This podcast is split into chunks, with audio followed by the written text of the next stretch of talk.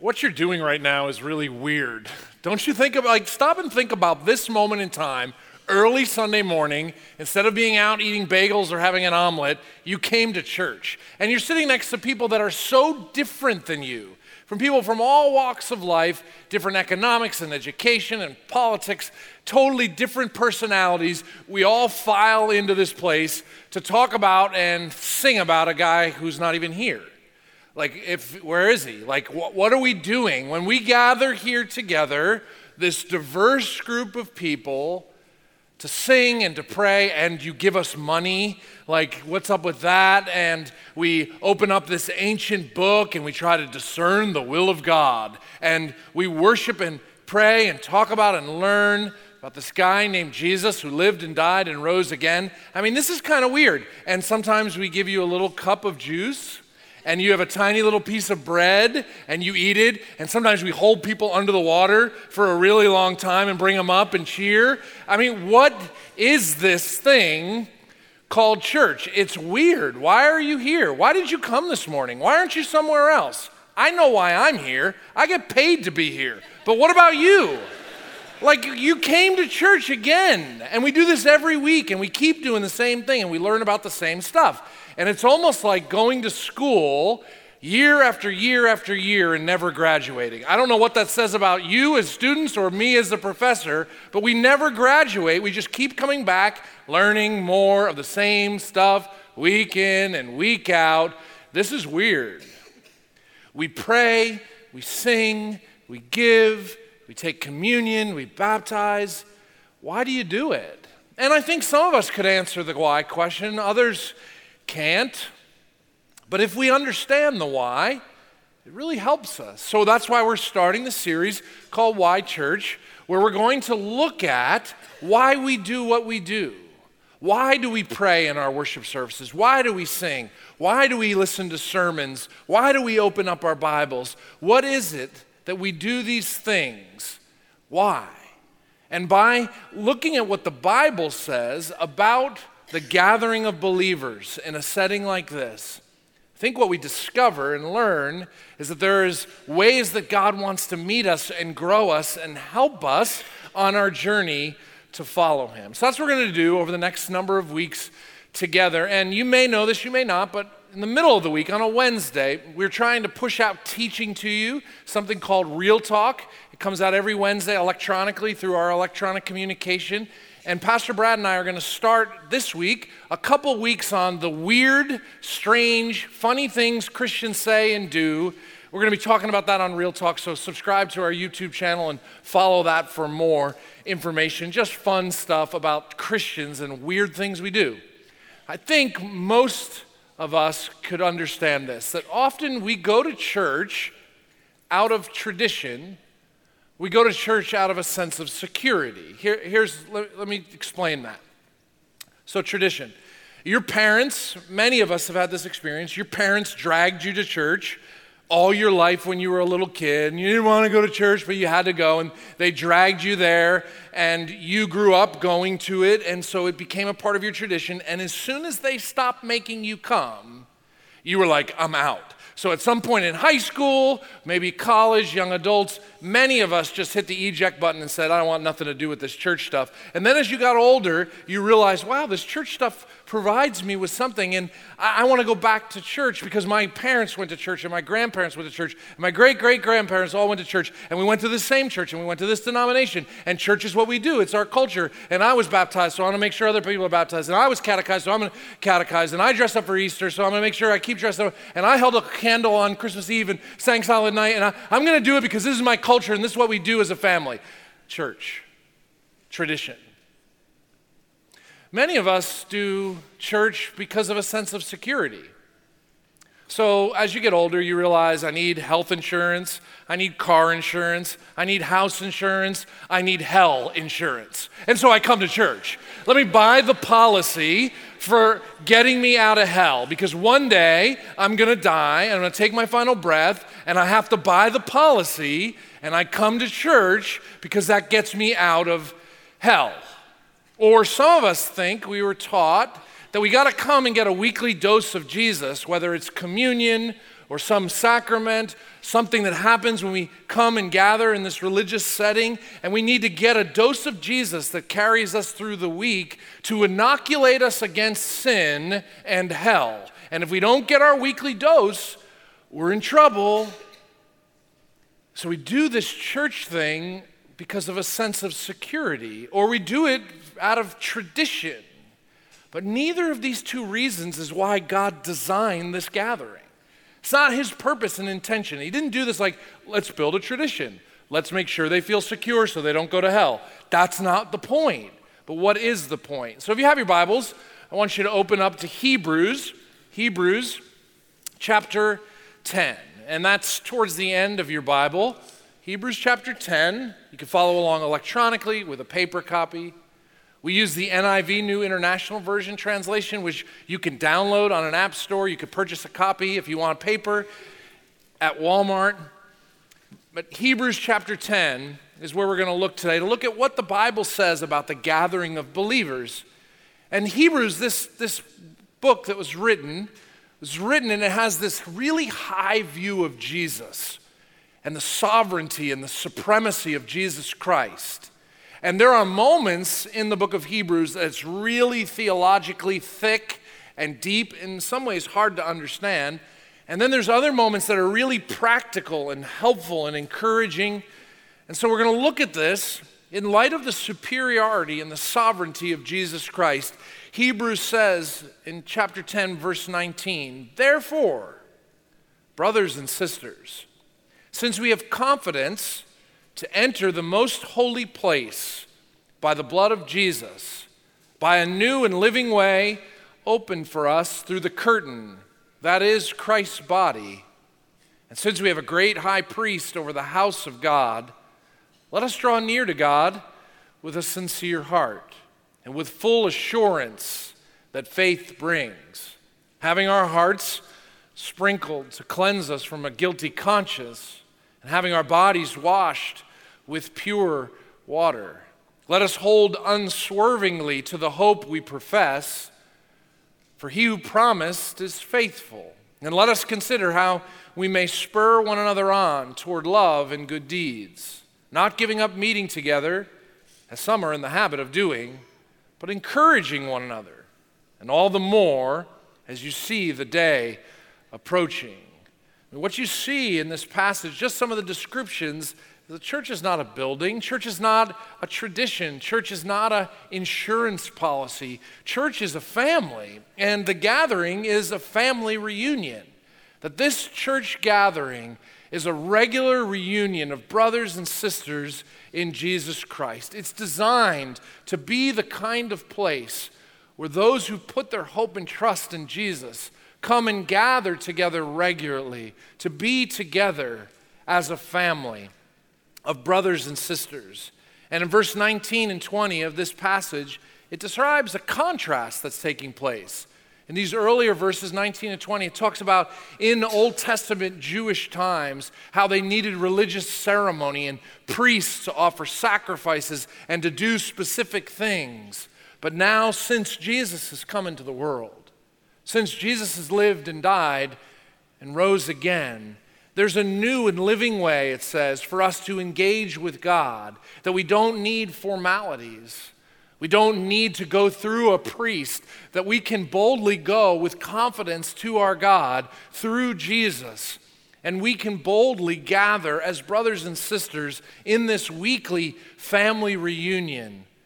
And I want you to notice, as you read this passage of Scripture, how many references there are to we and us and our. It says, since we have confidence to enter the most holy place, a new way opened up for us. Since we have a great high priest, let us draw near to God. Let us hold unswervingly to the hope we profess. Let us consider how we may spur one another on toward love and good deeds. I mean, this is a family thing.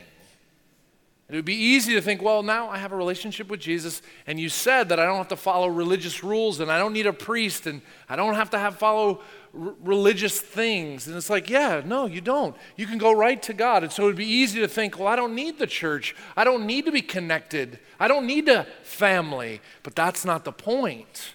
No, he has designed this gathering, and there's a very important purpose of the family reunion on a regular basis, which we're going to see in just a moment. The second thing we learn from this passage is that church is a worship gathering of brothers and sisters in Christ.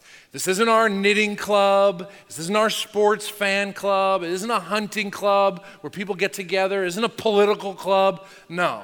This is a worship gathering, a worship gathering for God. Therefore, brothers and sisters, verse 22, let us draw near to God with a sincere heart and with the full assurance that faith brings. This is a gathering where brothers and sisters come together, and as we come together, we are drawing near to God together. We are worshiping and honoring and praising Him together. The only reason you are sitting next to the people you're sitting next to today is because of Jesus. Because the people in this room, like, honestly, I would never hang out with some of you, ever. ever. I don't like you. I don't like what you are about. I don't, you know, I mean, we don't like each other. We love each other as family. And so we gather as a diverse people in love and honor. And the only way a world would know that God is alive is that this diverse group of people comes together on Sunday morning. Instead of going and eating bagels, we gather here to praise God. It displays a unity. It brings praise and honor to his name when we, with sincere hearts, gather to worship Jesus together. But one of the dangers, it says, we gather with sincere hearts. If your heart is insincere when you come to this gathering, you're wasting your time. Like if you're doing this because it's your tradition or your fire insurance and it's insincere and you're just playing a game, you're wasting your time and you're wasting God's time. Go eat bagels somewhere. Don't do it. Here's the third thing church is a hope filled gathering of brothers and sisters in Christ. He says in verse 23 Let us hold unswervingly to the hope we profess, for he who promised is faithful. And let us consider how we may spur one another on toward love and good deeds, not giving up meeting together, as some are in the habit of doing, but encouraging one another, and all the more as you see the day approaching. You see that phrase, let us hold unswervingly to the hope we profess? What does that mean? He's saying, don't swerve in the hope you profess. Don't swerve. It's, it's a conversation about loyalty to God. That when I say I follow you, don't swerve as you follow him. How hard is it to not swerve following Jesus? I mean, I'll, I'll, put it this way How hard is it when you leave this space and you go back out to work and sports and school and life out in the Lehigh Valley? How hard is it to be loyal to Jesus each and every day? In your thoughts, in your words, in your deeds, in your attitude, how hard is it to stay loyal to Jesus? I can tell you for me, it's really hard. This world is beating me up and tempting me and distracting me and discourage, and it's so easily to swerve and go, you know what, I, I'm not following Jesus. God knows that about us. He knows that we're prone to wander. He knows that we are prone to swerving. And so He creates this family reunion once a week for us to get together to spur one another on and encourage each other to not swerve to encourage and help each other toward love and good deeds. And he says in verse 25 that we're to gather like this all the more as you see the day approaching. In many of your texts, the word day has a capital D. If you look at the scriptures, it's a capital D. Why is it capitalized? Because it's talking about a specific day. So last week on Easter, we gathered to celebrate that Jesus, on a specific day, rose again from the dead. 40 days after Jesus rose again from the dead, he ascended back to God. And the Bible teaches that there's coming another day, a real day, where Jesus is going to return to earth bodily to make all things right. And there's going to be a real day where we will stand before God and have to give an account for our lives. We'll stand before the judge of the universe and give an accounting for our lives. Now, when you place your faith in Jesus Christ, you don't have to fear that day because Jesus took the wrath of God upon his shoulders. He died on the cross so that I don't have to die. And because I put my trust in him, I don't have to fear that day when I have to give an account to God.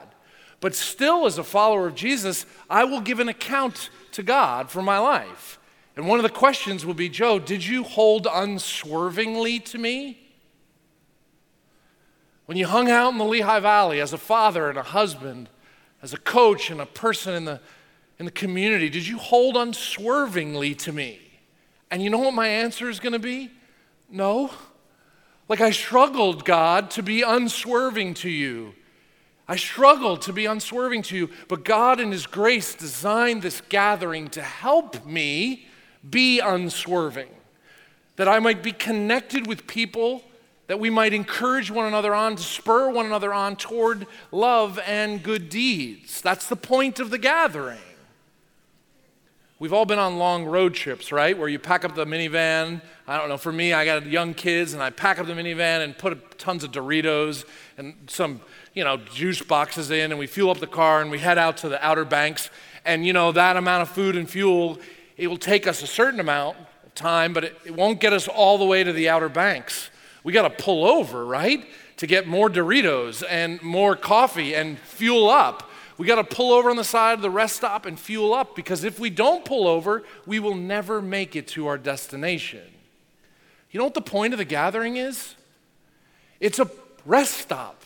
That six days you're driving, eating Doritos, living life, and your tank is getting empty. But you pull over to fill up. That all of us have a hope tank, right? And so, this tank inside of us that we say we put our hope and trust in Jesus, and when we're out and about in the world, our hope gets drained. We start to swerve. And then we pull into the rest stop called the gathering of brothers and sisters. And we get our hope tanks filled. It's designed to fill our hope tanks. This gathering, that's, that's the point. So every smile that you receive in the gathering fills your hope tank. Every song of praise fills your hope tank. Every word of encouragement, every teaching from the Bible, every prayer spoken is intended to fill your hope tank up and send you back out on the road ready to go and not swerve. That doesn't mean that you can't ever miss church. It certainly doesn't mean that church is going to get you out of hell. But here's what I know if you avoid the gathering of believers, you could do it for a couple weeks or months. The people that fall into the greatest temptation and swerve are often the ones who say, I don't need church. Because when your hope tank gets low, that's when you're susceptible to temptation and disloyalty to God. So, the intention of this gathering is to give you hope. And I just want to make a comment about our online streaming. Like, I love technology, right? Our church is pretty technology based. And I love right now that I'm looking into a camera and there are hundreds of people watching this online. I love that you can go on Apple TV and stream through your app and all that jazz. It's great. Here's one thing that's missing online it's human interaction. So it's a great tool to be able to use online, but if you only use online streaming, you miss human touch. If you had a bad week and need a hug or a handshake or someone just to recognize and look you in the eyes and say, Welcome, if you only engage online, if you only engage electronically, you miss some of the human touch. So use the electronic. Absolutely, it's great. But if you miss a gathering, whether for a number of weeks you just go, who needs it? I'm eating bagels or you are like, ah, I'll just watch online because I'm too busy. If that becomes your regular practice, your hope tank is going to go down and you're susceptible to swerving.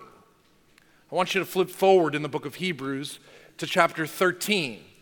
So Hebrews 10, move to chapter 13, verse 17. Hebrews 13, 17.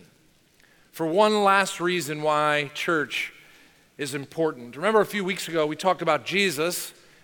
He is the good shepherd, that Jesus knows his sheep, that Jesus leads his sheep, that Jesus protects his sheep. Another way of seeing ourselves as brothers and sisters in Christ is to describe ourselves as sheep who need a good shepherd. And Jesus is our good shepherd. And Jesus, in his sovereignty, designed the gathering of believers to be a place where you're spiritually fed and spiritually protected. So listen to what Hebrews 13 17 says. It says to Christ followers, have confidence in your leaders and submit to their authority because they keep watch over you as those who must give an account. Do this so that their work will be a joy, not a burden, for that would be of no benefit to you. He says, Have confidence in your leaders and submit to their authority. As a Christ follower, church is a spiritually protected gathering of brothers and sisters in Christ. That we all need the Good Shepherd to lead us. And in the Good Shepherd's design, he created a gathering, a family reunion for us. And this gathering is led by elders and pastors who are tasked by God to watch over us spiritually, to ensure that we're spiritually fed, to ensure that we're using our gifts, to ensure that we're growing and serving. Unfortunately, some of us have been hurt by spiritual shepherds who've, instead of doing their job to guard and protect and feed and care for us, they've hurt us and harmed us. And that's why we go, I don't want anything to do with the church. But that's not God's design. You see, just like each one of us as Christ followers will someday have to give an account to God, as followers of Jesus, we'll give an account to God. As spiritual leaders, elders, and pastors, we will also have to give an account to God. And the Bible teaches that elders and pastors are held to a higher standard on that day of accounting. So I dropped this in your app today, and Hebrews 13 17 says, Have confidence in your leaders and submit to their authority. So that's the role of each Christ follower. But then 1 Peter 5 2 gives us a job description for elders and pastors. It says, Be shepherds of God's flock that are under your care, watching over them not because you must, but because you're willing, as God wants you to be, not pursuing dishonest gain, but eager to serve, not lording over those entrusted to you, but being examples to the flock. And when the chief shepherd appears, you will receive the crown of glory that will never fade. And so he's instructing, okay, Christ followers, all of us in the family, we're to a, uh, be a part of a congregation, a family where there is a head, a pastor, leaders over us to watch over us. But then he warns pastors and elders hey, don't lord it over them. Don't do it for dishonest gain because you're going to have to give an account too. And this is God's design that if you're a follower of Christ, God's design for you to be spiritually protected is to be connected into a family where there are pastors and elders. And if you're not connected into a family, then you're spiritually vulnerable. You might say, Well, I have pastors online that I listen to, or I have teachers online, I watch TV, and that's my pastor. And I would say to you, Well, those individuals may be teaching you, but they're not your pastor. They're not the ones that are tasked by God to ensure you're spiritually healthy. And if, as individuals and Christ followers, we just pick and choose each week, Oh, I'm going to go to this church this week. I'm going to go to that church this week. I don't like this church this week. And this summer, this series they're in is boring. It's lame. I don't like the worship music there. I'm going to float to this church. I'm going to float to that church. I'm going to go to this online service. I'm going to go on that online. You are vulnerable. When you pick and choose at the menu of Christianity, and say, I'm going to eat what I feel like eating, instead of saying, No, I'm a part of a family connected in under the authority of a local church. That's where you are covered, protected, and you can grow. Hebrews says, Have confidence in your leaders and submit to their authority because they keep watch over you as those who must give an account. Do this so that their work will be a joy, not a burden for that would be of no benefit to you. So he's saying, This is a benefit to you to live this way. Every Christ follower grows and benefits from being under the authority of local shepherds. And I'll say this to you straight.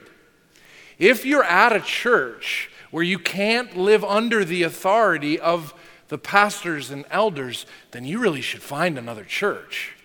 I mean, honestly, you should not be in a place where you can't obey the scriptures. If the scripture says, as a Christ follower, this is what I'm supposed to do, I'm to live under the authority of this shepherding team. If you can't do that, you should find a place where you can because that's where you're going to thrive and grow. That's God's design for you. So, did you know that I haven't always been a pastor? Like, I, I, didn't come out a pastor, right? Like, I was a guy in New Jersey that worked on a farm and I was a landscaper, but I attended church for 25 years before I moved into God's calling for me as a pastor. And those 25 years, the church was the primary place where I grew. Because that's God's design. The church is the way you will grow in honoring God. It's not the only way, but this family reunion, and I'm not talking about this one's particularly faith church, but any place where the gathering of believers come together to praise God, honor God, listen to the teaching of His Word, celebrate communion together in baptism, any place where that is happening, that's the place where you're intended by God to grow. So, as a young man, I went to church and it changed me. Here's what I can tell you I don't remember a ding dang sermon I ever heard, right? Because these are the most forgettable 30 minutes of your life. I mean, I'm telling you, I don't remember anything I heard sermon wise, but I know in my home church, I learned that God loves me. And I learned it because of the preaching of God's word, but I also learned it because I was embraced by people in my church who didn't see me just as a young screw up, but saw me as a young man who they loved. I can't remember any sermons, but I remember being loved. I remember being under the authority and encouragement of elders and pastors. And you know what? I didn't like their decisions. There were times I didn't like the music. I didn't like the color of the walls. I didn't like the change in the programs. I didn't like certain things, but that was my church. That was my family. Those are those individuals who were in authority over me, and I learned to praise God in that church. I learned to love God in that church. I found my wife in that church. I mean, this was a place where I grew and I was learning, not as a pastor, but I learned as a young man how to honor and obey God. This is what his design is for you. So, so take this straight up. If you don't want to learn to honor God, why are you coming to church? Go home. I need your seat. Go eat bagels somewhere. Go somewhere. If you don't have a hunger and a desire to honor God, not perfectly, but you're like, I want to honor God, then why do you do church? You're fooling yourself. But if you want to honor God and learn and take one step further in following and obeying Him, this is the place, not this place, but the church of Jesus Christ is the place for you to grow. And next week, we're going to start talking about different elements of our worship service and why we do what we do. So, why don't you come back? Let's pray. God, you are incredibly patient with us that as rebels and sinners, you don't throw us away, but you sent your son to die and rise again that we might be adopted into your family. Thank you. Now, as individuals who struggle to follow you, we struggle in swerving and not being loyal, not obeying, not listening, not loving, not serving like you want us to serve. You have designed a gathering of believers to encourage and spur us on and fill our hope tank. You designed the gathering of your sons and daughters to be under your authority and under the authority of elders and pastors and that that's a safe place for us to grow. Please help us. I pray you'd help the pastors and elders of Faith Church. That we would be individuals who don't lord authority over anyone, that we would not pursue dishonest gain, but that with great gentleness, with great truth, with great grace, we would lead like you lead, Jesus. That as sons and daughters, we would live and flourish under the authority of the local church and find out how to please you and honor you with our lives. Please grow us into sons and daughters who look, act, talk, serve, love like you. Only you can do this in us. We trust you, Jesus, our risen King. Amen.